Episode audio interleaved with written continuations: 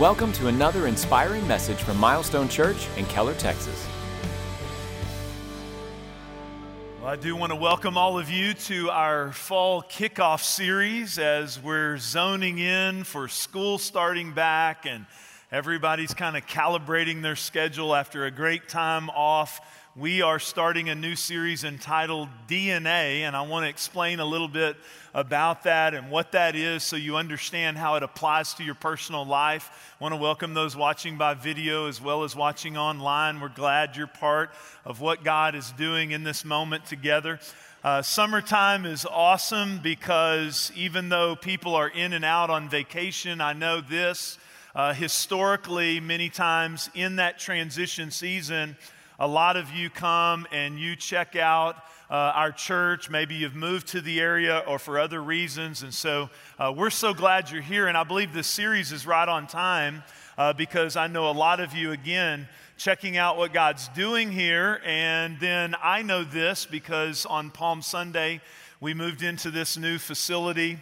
And uh, we've had so many new people, and you're asking the question, what drives this place? What is the things that you value? What, what is it all about? And so I think you're going to get a lot from this series. And then, those of you part of the Milestone family, you can't hear enough about who God's created us to be. And so we're going to talk about some of those things. Um, I'm excited about what God's been doing this summer. Uh, we've had multiple mission trips and mission teams.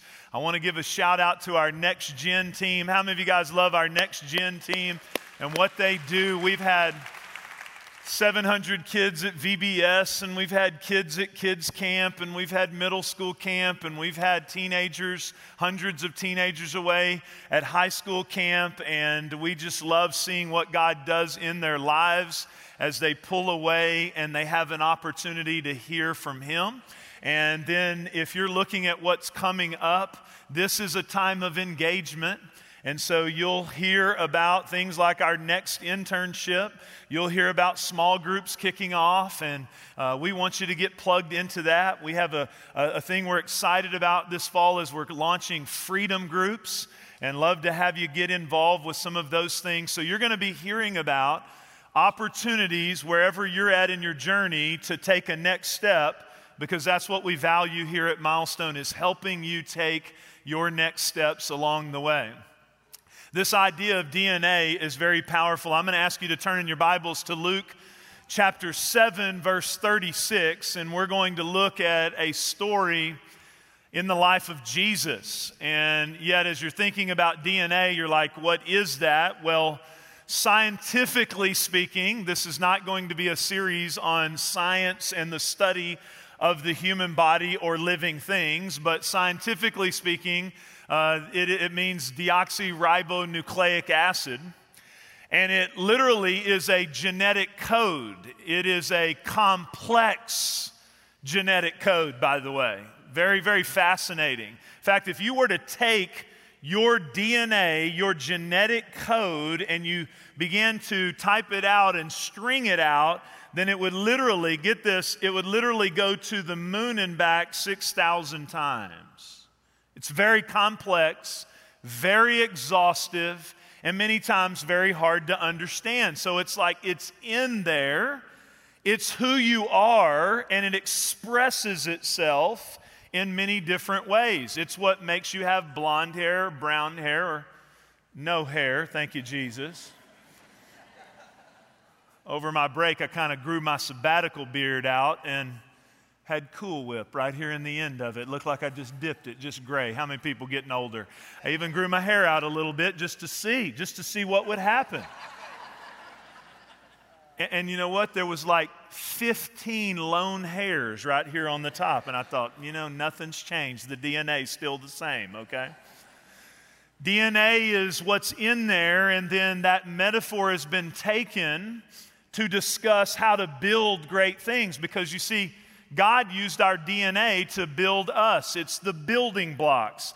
He knew how to put each one of those individual blocks together to build you and to build me and to build things. And so that metaphor is taken to begin to think about how do you build a great life? I, I, see my role as a pastor. Yes, I communicate the Word of God, but if you want to know my core passion, it's to coach and develop and encourage people and inspire people to reach their potential in Christ, to be who God's called them to be. And so when we think about that, it's like, how do you help people take the, the important things in life? the things that God's building on and take those pieces and put it together to build the life that God has for you, to build the marriage, to build the family, to build the business, to build a culture. A lot of times people are trying to understand that. It's like, why do some people know how to put a culture together in a home or put a culture together in a business and find the right blocks and put it together and it's life giving and it's transforming and some of us struggle. And we're like, I don't, I don't know what's important. I don't even know where to start. Well, in this series, I want to give you some things that I think are key building blocks to help you put some things together in your personal life and in your work life and in your family life, some DNA things. Now, I have a little DNA question that I've been thinking about. Doesn't have to do with human beings, it has to do with cats because I recently found out from a young couple in our church that are our friends. My youngest daughters, they're very, very excited about this young couple's new cat. The cat's name is Gizmo. It's a teacup cat, and it has a certificate that says that it's hypoallergenic. It will not create allergic reactions, which my wife is allergic to cats, and that's given me a good excuse to never have one in Jesus' name. But I'm trying to understand how we genetically altered the cat. I mean, we not only have, you know, non genetically altered foods and almond milk and all kinds of things that we eat, that we've even we've even like sanitized the DNA of the cat. So the cat is hypoallergenic. And so my daughter said, they said, Dad, we need us a gizmo. I said, I don't think that's God. They said, well, well, look, mom will not be allergic to the cat because it's hypoallergenic. It's created, as a certificate, it doesn't have dandruff. I said, but girls, it's still a cat.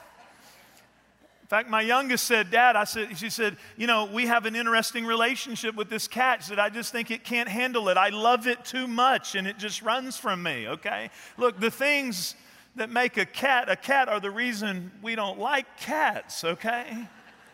Now, some of you are dog people and you're taking it a little far too because I saw a bumper sticker that said, I love my grand dog. Now, I began to think, what's a grand dog? Is a grand dog your kids having a dog, or is that your dog having a dog? What's a grand dog? I think maybe it's just the grandparents saying, we, we, we want something to love. And if y'all aren't going to have some grandkids, like a bunch of them, then I'm just going to say, I love my grand dog. They're trying to give you a message. But anyway, all right, that, that, we got to get to something spiritual here, okay? but DNA, it's interesting, it's, it's in there, and we can't really see it without technological devices, but it comes out of us. It's really who you are. And so, if you're going to build something great and you take a holistic look at the Bible, I think if you're thinking about the building blocks, then you have to start here. If you say, Pastor, where do I start? I think DNA number one is People matter to God. I've given you some notes and you can follow along with me. People matter to God. When we understand this, it changes our personal relationship with God and it changes the way we see our world. It changes the way we see our friends. It changes the way we see our community. It changes the way we see our children. It changes the way we see everything when we understand people matter to God. Now, I told you to turn to Luke chapter 7, but I love always showing you the holistic look of the Bible, this, this principle all the way through the Bible that we're communicating that people matter to God. If you go all the way back to the beginning of the Bible in the book of Genesis, Currently, scholars have been talking about this principle, big word, the anthropic principle, and that is this that all of creation, the universe has been created with you and I in mind so that we can exist within that creation. Every bit of the complexities of it, which shows we have an intelligent designer God who's put this world together with you and I in mind. If you've never read the early pages of the Bible, it says God spoke the world into existence, let there be light. He starts creating, and then he creates his prized possession. I want you to hear this. The pinnacle of creation, he creates human beings for relationship, for fellowship, that he loves us very deeply. And so he creates us. In fact, I've been showing this to my youngest daughter. She, she prayed to uh, receive Christ at VBS and uh, she's a little driven, and so she's, she's ready to get baptized. Many of you know when you really receive Jesus, you want to know what's my next step? It shouldn't be hard to say, hey, I want to get baptized. The faith of a child. Every time she sees that water image on the screen, she said, Dad, when am I going to get in that tank?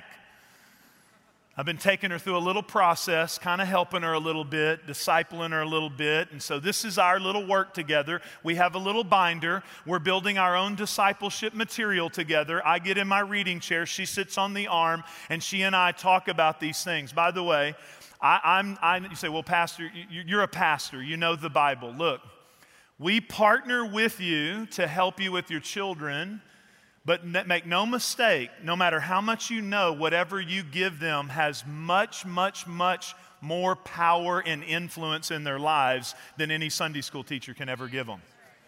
So just learn with them. I don't even know if all this is theologically correct. I was making it up as I go. Come on now, y'all ever do that? And, and so we're just kind of making it up. And she's like talking about, she said, Dad, I know that story. So we kind of drew the garden, and there's my Adam and Eve. And then she said, Dad, what about the snake? Kind of looks like a walking stick. But anyway, that's my snake. And we're just kind of drawing it out together. But notice what I got to at the top is Adam and Eve lead to Jesus. Because God loves us so much, we're separated from God. And what I'm talking to her about over here is this sin problem that separates us from God. But because Jesus, for God, the verse she knows, for God so loved the world that he gave his only son, Jesus, that whoever believes in him shall not perish but have eternal life. For God so what? Loved us. Because people matter to God, he made a way for us to have a relationship with him. That's the very beginning of the Bible. And then if we go to Jesus in Luke chapter 7, and I could take you to multiple stories of Jesus, spend some time looking at Jesus. Tell you what, Jesus is so powerful the way he related to people. He's so other. He's so just out of the box the way he would interact with up and out and down and out and disenfranchised and the way he spoke to people and the way he had concern for people. It's all the way through the Gospels when you see the life of Jesus. He emphasizes to us God's heart. People matter to God. Luke chapter 7 is just one little section. It starts off with him talking to a centurion about faith.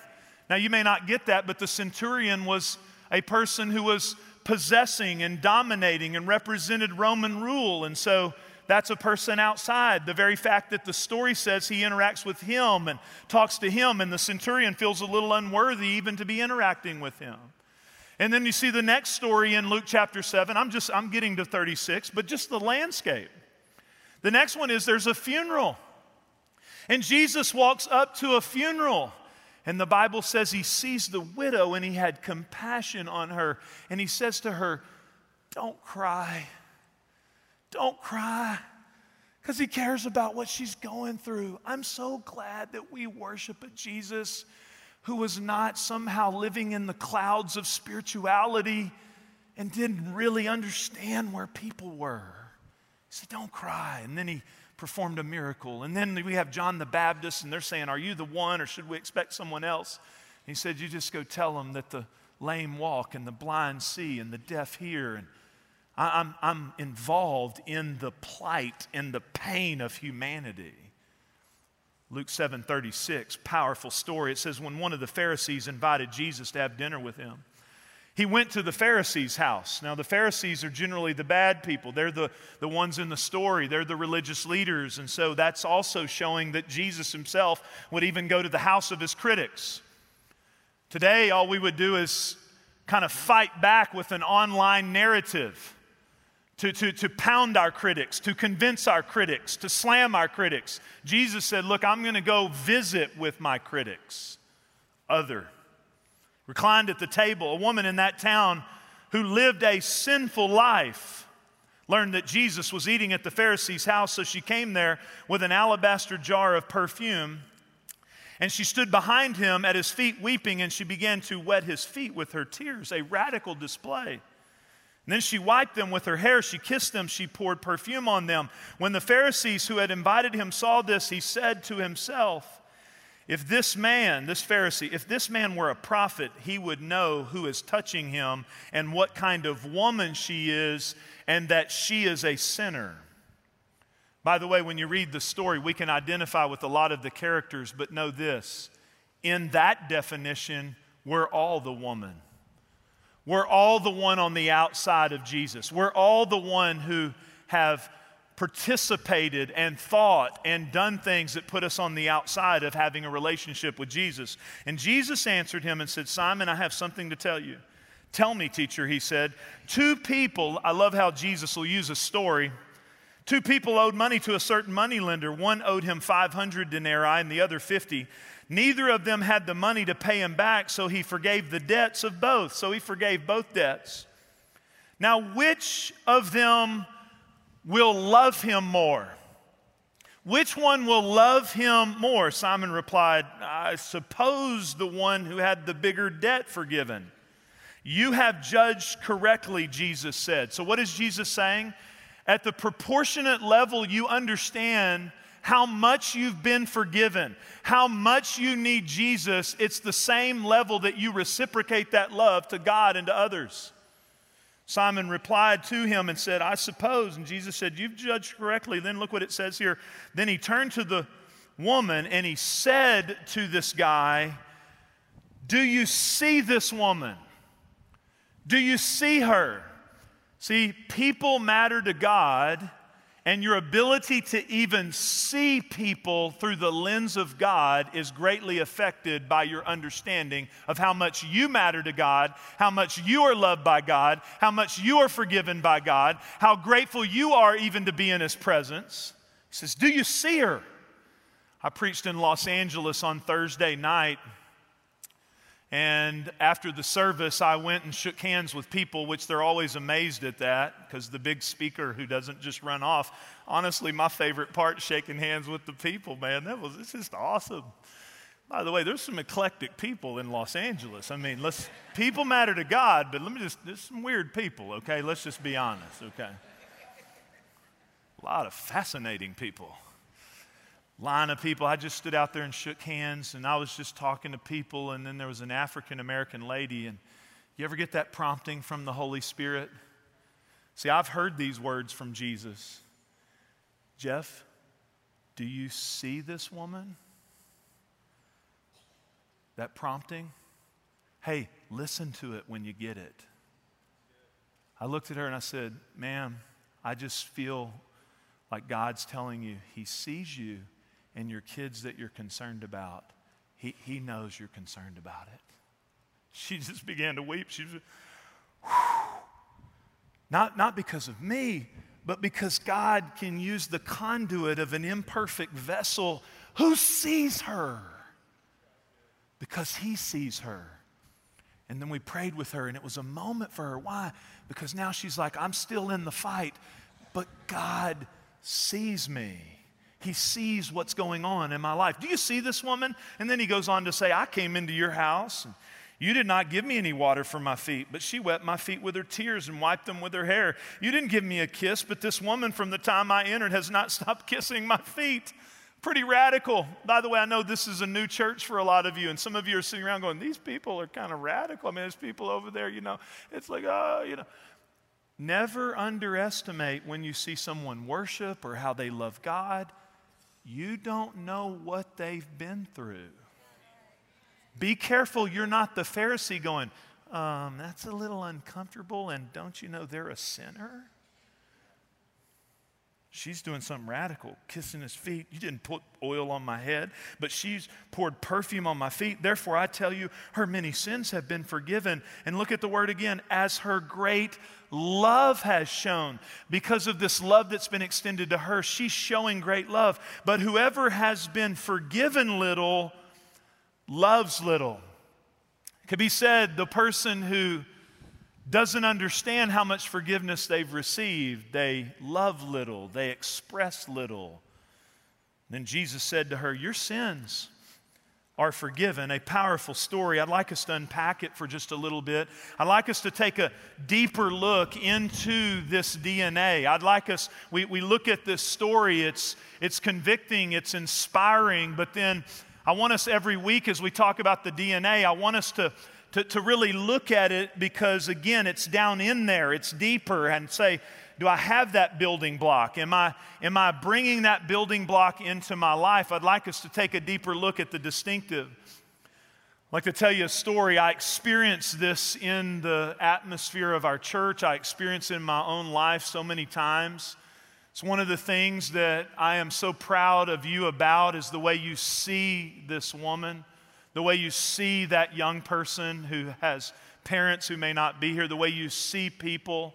People come here and they say it's friendly, but really it's a, it's a deeper DNA. It's more than just being friendly, it's seeing people the way God sees them. It's saying they matter to God, so therefore they matter to me. It's the way you see people at your ball games and your friendships and your relationships. It's seeing the person who's checking you out at the gas station or the grocery store. It's seeing people the way God sees them.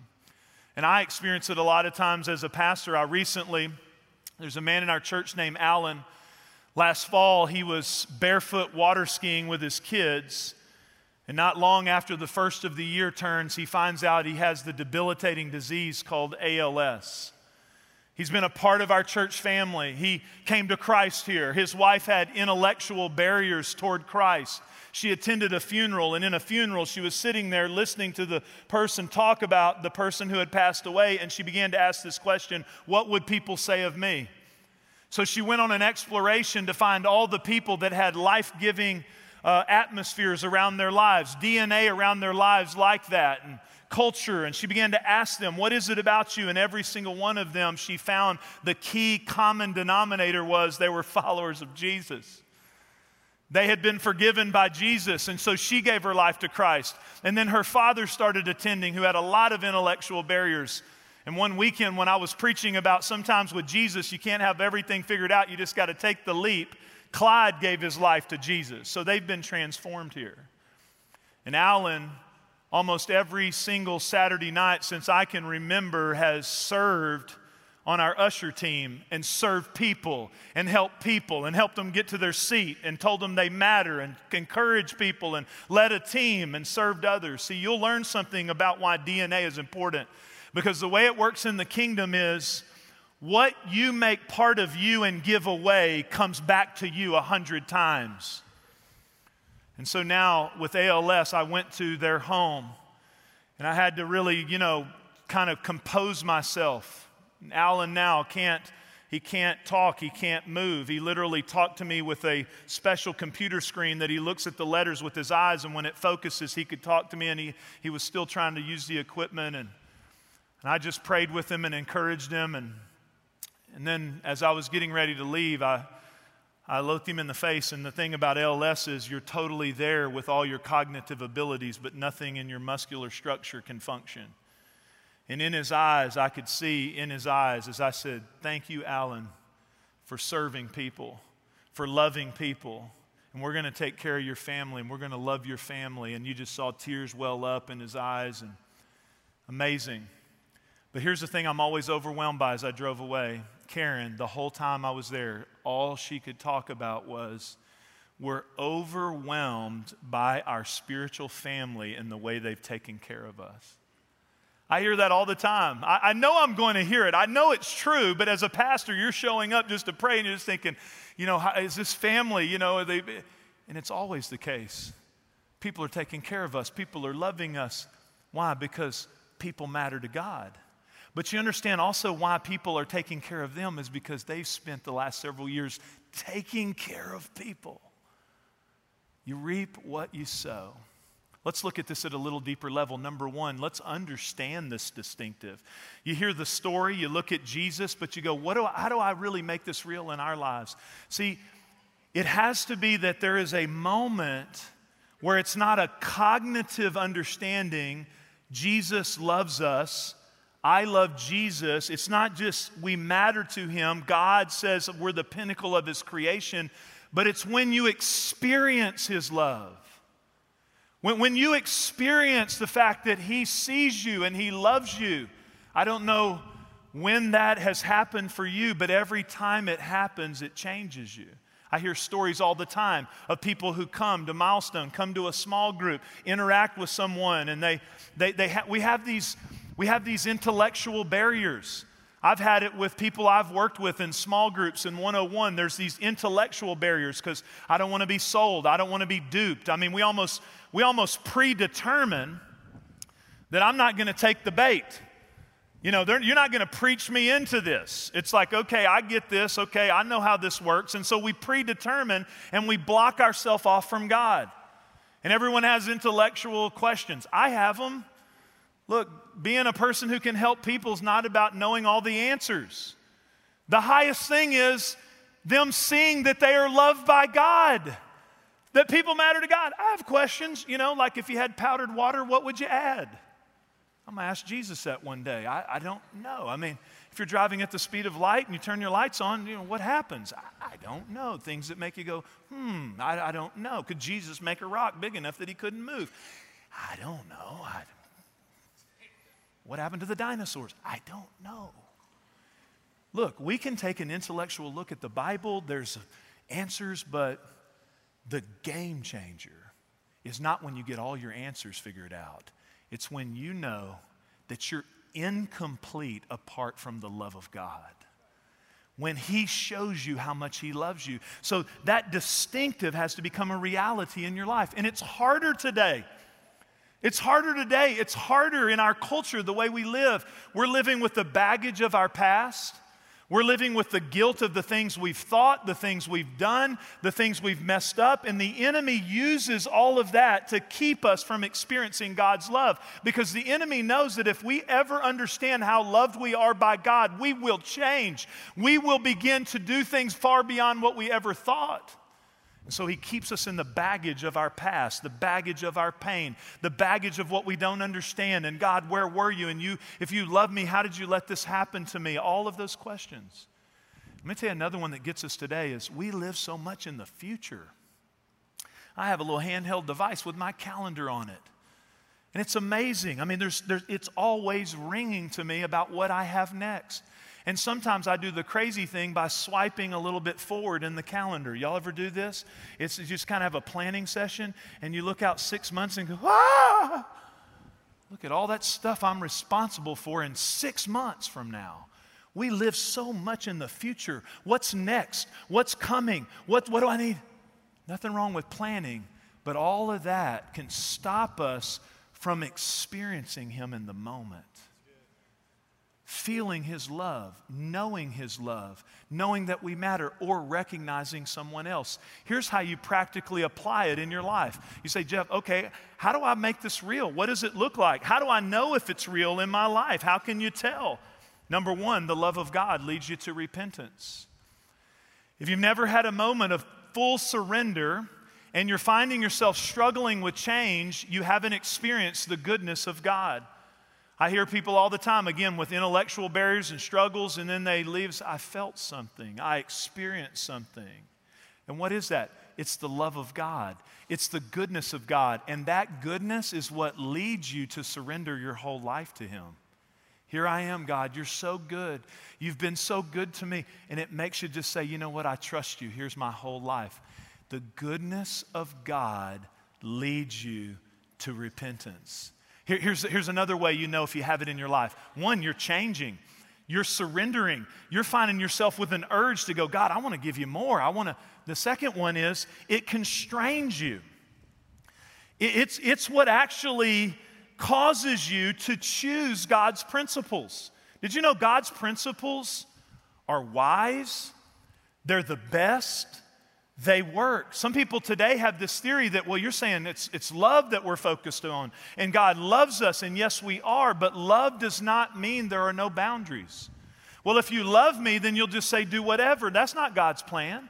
Look at this verse of scripture. For the grace of God has appeared, and it offers salvation to all people, and it teaches us to say no to say no to ungodliness and worldly passions. The highest motivator to change, the highest lasting motivator to walk with God is not more rules and regulations, though God has rules and boundaries and regulations, but the way you interface with those is His love melts your desires for those things away because He's so good. You've tasted and seen the goodness of God and His love for you, and what He has tastes so much better. I've preached this for years. I believe it to be true when I holistically look at the Bible. The power to say no is how much you've interacted with the grace and love of God. But now I'm raising teenagers. Come on, parents. When they drive off in a motorized vehicle, you have no control over their decisions. How do they, in today's world, have the power to say no? Why do we invest in camps? Why do we invest in young people? Why do we pour into them, take them away, let them have a moment where Jesus talks to them? Because when Jesus talks to them and says, I have more for you, I love you, I'm better than this, they gain the power to say no. That's the only thing that lasts. It's the only lasting motivator. It's the only way that you get constrained. But here's the next one that happens when you experience that kind of dynamic change, that kind of dynamic freedom, it now compels you. It starts moving you forward. I love 2 Corinthians 5:14. For Christ's love compels us because we are convinced that one died for all and therefore all died. It's his love that compels us. You know, a lot of times in churches, it's like we need to love our community, show our community, we need to evangelize our community.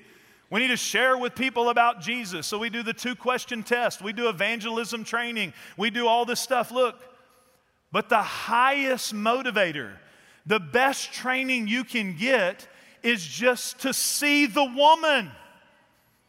Just see her. Just love her. Just show her that she's valued by God. That's the highest motivator. That's the thing that works. You don't want training in it. You don't even want a message on, you need to evangelize your community. You've heard it before.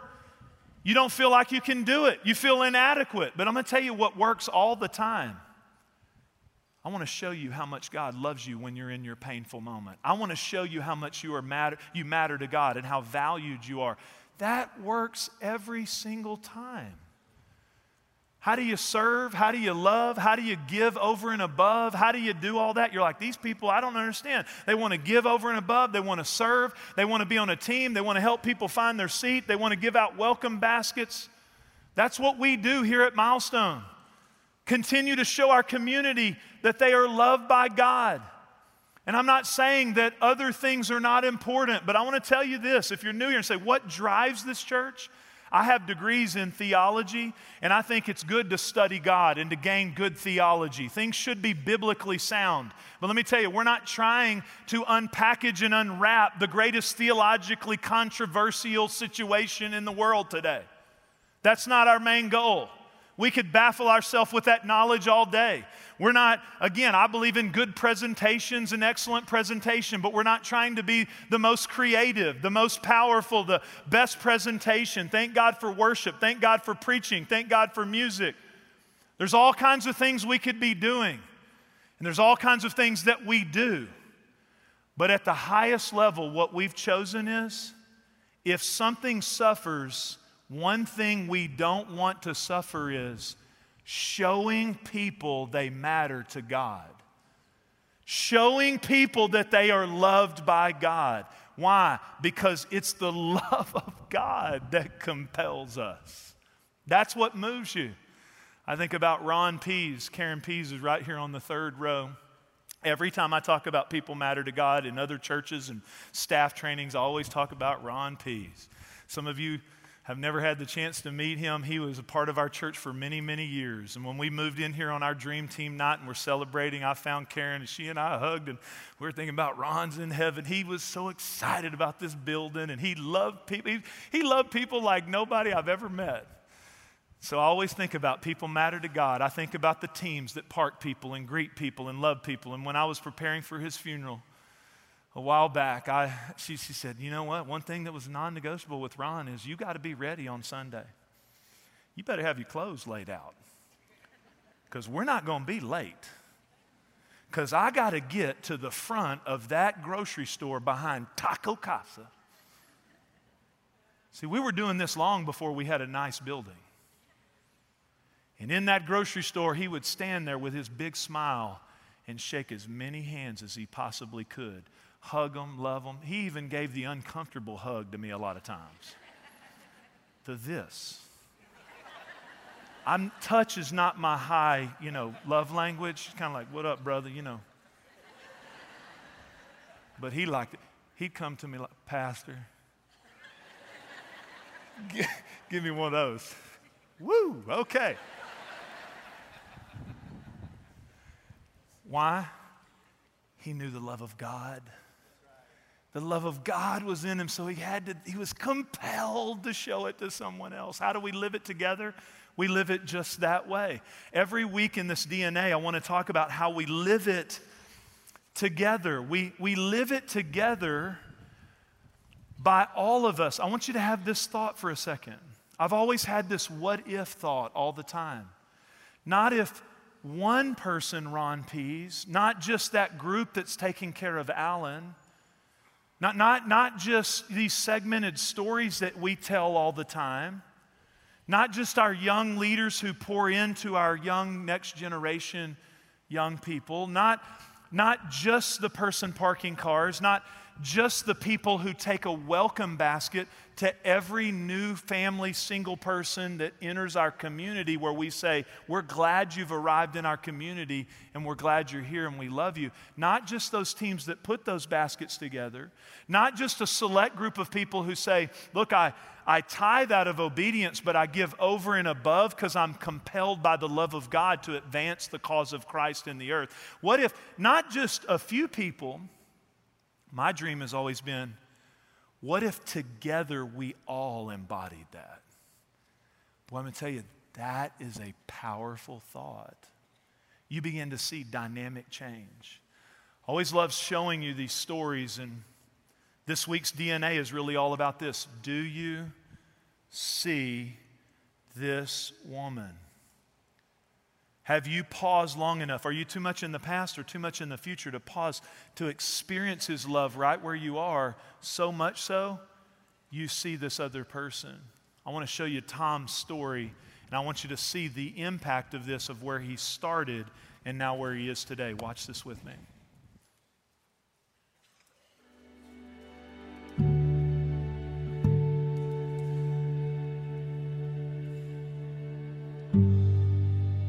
I let my past and my anger define me for so long. Like that's that was my identity. I grew up in a pretty abusive, dysfunctional home. You know, it was tough as a kid. My mom had wished I never was born, and at some point in time, like I believed that. I'd say into my 20s was feeling like I was on my own and I was alone. Like I had to figure if I if it had to be figured out, I had to figure it out. There wasn't, you know, really anybody guiding me to where I needed to go, how I needed to be, what I needed to think about, you know. I had to do it all. Like I couldn't depend on anybody. It's been a long journey though where I have tried to do things myself, my way, and it hasn't it hasn't really always worked out. Internally, like I was mad about things.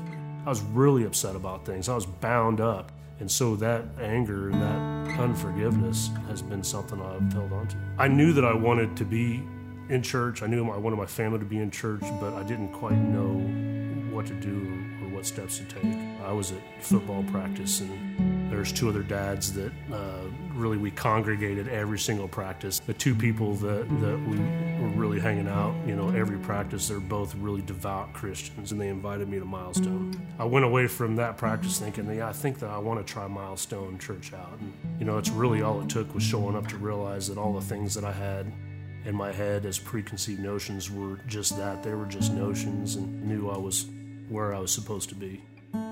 Prepare 2017 was a series that was about spending a small amount of time, three days, devoting yourself to Christ and making Christ your highest priority. I remember Pastor Jeff was was on stage and he said, "Hey, listen." You're going to have a lot of things that get in your way of doing this. Like you're going to think that this isn't something you need to do, or you don't have time, or it's not convenient. You want to push all those voices out and just do it. Through him saying that, that's something that I was going to do no matter what happened. You know, through that was really where I got released from all that anger and being bound up to not being my burden and turn it over to Christ. I forgave my mom where I thought I was alone through all those years, um, Christ showed me that I wasn't. He told me I wasn't. He said, uh, You're not alone now, you never were alone. I gave everything to Christ in that, in that moment. Um, it wasn't just about forgiveness, it was about full surrender. Like I said, it's, it's all you. I'm, I can't do it my way. It's not working. It's not going to work. It's I trust you and I want you to lead me where I'm going and where I need to go. So I dove in and got in a small group. I just want to help other people see they have value in God. I'm starting a small group at work. I've got eight people now, and it's it's all newfound territory for me. Pretty exciting to look at really embracing embracing more people, helping them realize they're not alone. Like God's with them all the time. God lives in them if they surrender their life to Christ.